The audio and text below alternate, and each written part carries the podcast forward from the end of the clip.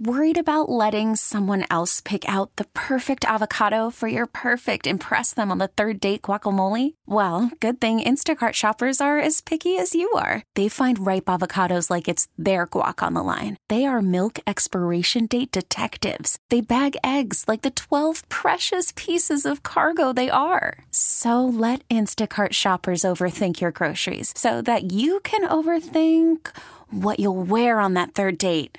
Download the Instacart app to get free delivery on your first three orders while supplies last. Minimum $10 per order, additional term supply. Let's talk to uh, Steve Bulpett of the Boston Herald right now because we want somebody to break down the Ryan Donato for Charlie Good. Coyle trade, and Good. Steve's our guy. Hi, Steve. I thought we were going to talk about uh, Backes's goal last night. We're sitting here, a bunch of friends. I was sitting here watching it for Buck Bradley's bar.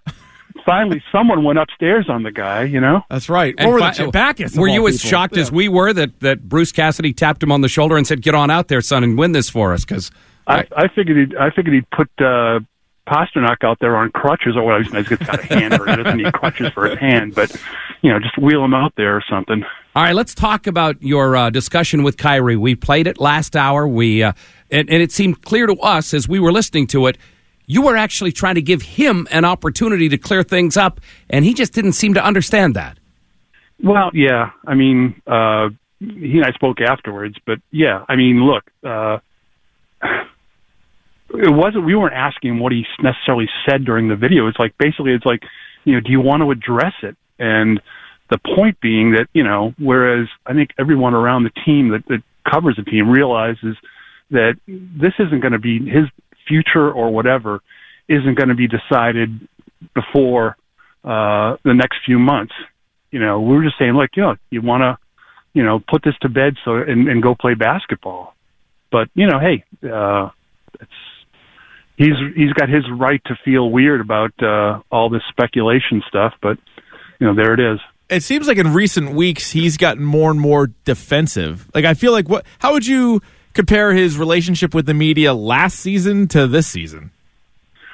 Well, and it was it was fine earlier in the year too. I just think I think the the the fulcrum it happened when all of a sudden he got dragged into the Anthony Davis thing, Mhm. and that wasn't even by media necessarily. That was by you know um, Anthony Davis's agent, Right. and you know they have a vested interest in getting uh, Davis to uh, to the Lakers and. Um, whatever they can do to to muddy the waters as far as Boston goes, because Boston would seem like the logical landing spot for an Anthony Davis trade. Um, you know, I think that was to their thing, but it just, you know, um, that's kind of how it started, and uh, you know, it's it's gotten a little bit strange, but you know, it's it's no big deal in the larger in the larger sphere. I think. If you were if, if you were putting on your psychologist hat here, because I got the feeling listening to him, well listening to Uh-oh. him yesterday, Yeah. he doesn't sound like he's real happy right now. like I said, I think he's unhappy with uh, with the the scene and how things get blown up. Um, you know, to which my only point is that uh, um, that the people that are doing that weren't the people he was talking to yesterday. You know, if uh, you know, to be to be fair, if, if Kyrie, if we were the people or part of the problem that Kyrie uh, was talking about, we would have spent yesterday tweeting and blogging about that whole video and speculating on it before we ever talked to Kyrie. But we didn't. We you know we waited until we spoke to him because that's kind of how you, I believe, you're supposed to do things. Um, you know, uh, but anyway, uh, he, he's got his reasons, I guess. But um, you know, things could be a lot easier. Let's put it that way. Do you think anything has changed with the relationship between he and the young guys? Because on the one hand, it seems like maybe they had a, a bit of a breakthrough, maybe, but then the next thing you know, he's doing a sit down interview with Rachel Nichols, and she's asking about the chemistry on the team and what's the problem. And he's like, first thing he says is, "Well, we got young guys that think they should be doing more than they are." So he's immediately blaming them again. So is it the same as it was even a month ago between he and say Jaylen Brown, Rozier, maybe even Tatum?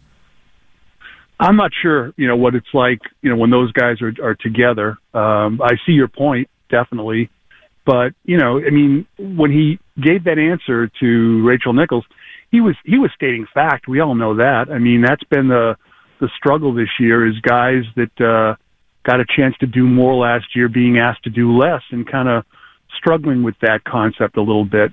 Um, you know, doesn't make them bad human beings, but it's certainly interrupted what they've been wanting to do here, uh, what the team's been wanting to do. Um, and I think, you know, I mean, I'm going to be very interested to see that's, you know, before all this stuff, you know, started and it's, again, it'll be over with, you know, within 20 minutes, I'm guessing. But, uh, just, I, I'm interested to see whether this team gathers itself, puts everything aside and not that there's a whole lot, but just gets their stuff together and runs downhill these last 24 games and into the playoffs. I mean, there's a certain point where you just leave, uh, external issues or other issues aside and say, okay, what do I need to do on this possession uh, to be a positive influence on my team? Kyrie told season ticket holders back in September that he wants to re-sign here and, and stay here to a huge run. It was like a Mick Foley cheap pop, to be honest with you, but it worked. he he got it. Do you think that he's changing his mind? No, uh, not necessarily. Um, but I think it was never a definitive when he said that. I think they, they never looked at it as a definitive that it was going to be, you know, how does this year go? And, um, he was always going to reserve the right to, to change his mind. But, you know, I still think that this is, you know, the place. Um, and if he thinks that it'll be easier or nicer in New York, um, I think, you know, we all know that history would, would, uh, disagree with that.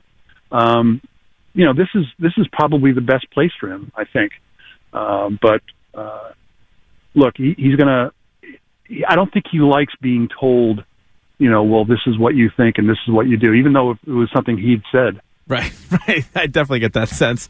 How do you Look, think? We, we, we all yeah. we all expected when he, when when he when we met with him in New York that that Friday morning, we all expected that he was just going to say, well, you know, hey, you know, uh, just go by what I said last time until I tell you differently. Mm-hmm. But then he, you know, he was ticked off so much at, uh, you know, that uh, the speculation that had gotten out from, you know, from Anthony Davis's people uh, and through their sources, uh, and I think that's what set him off.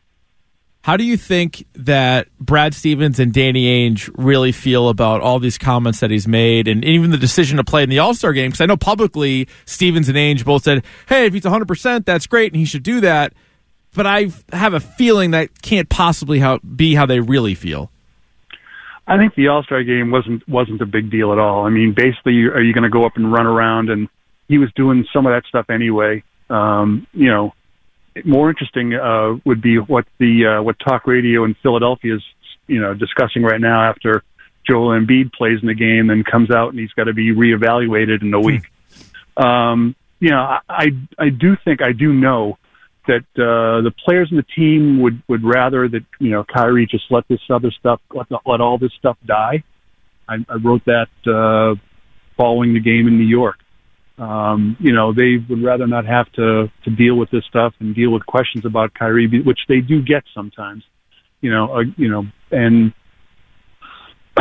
but there, you know, there it is. Uh, the he opened the door in in New York, and you know, it's just kind of funny because now it's like it's uh, less about basketball than it should be. I got to know. Do you believe in the internet? Is that important to you, Steve? it's uh, well, uh, I think I it runs my life. Um, exactly. And everybody else is in the business. well, it's it's one of those things where it's like you know, uh, you know, do I? I'm in, driving in my car.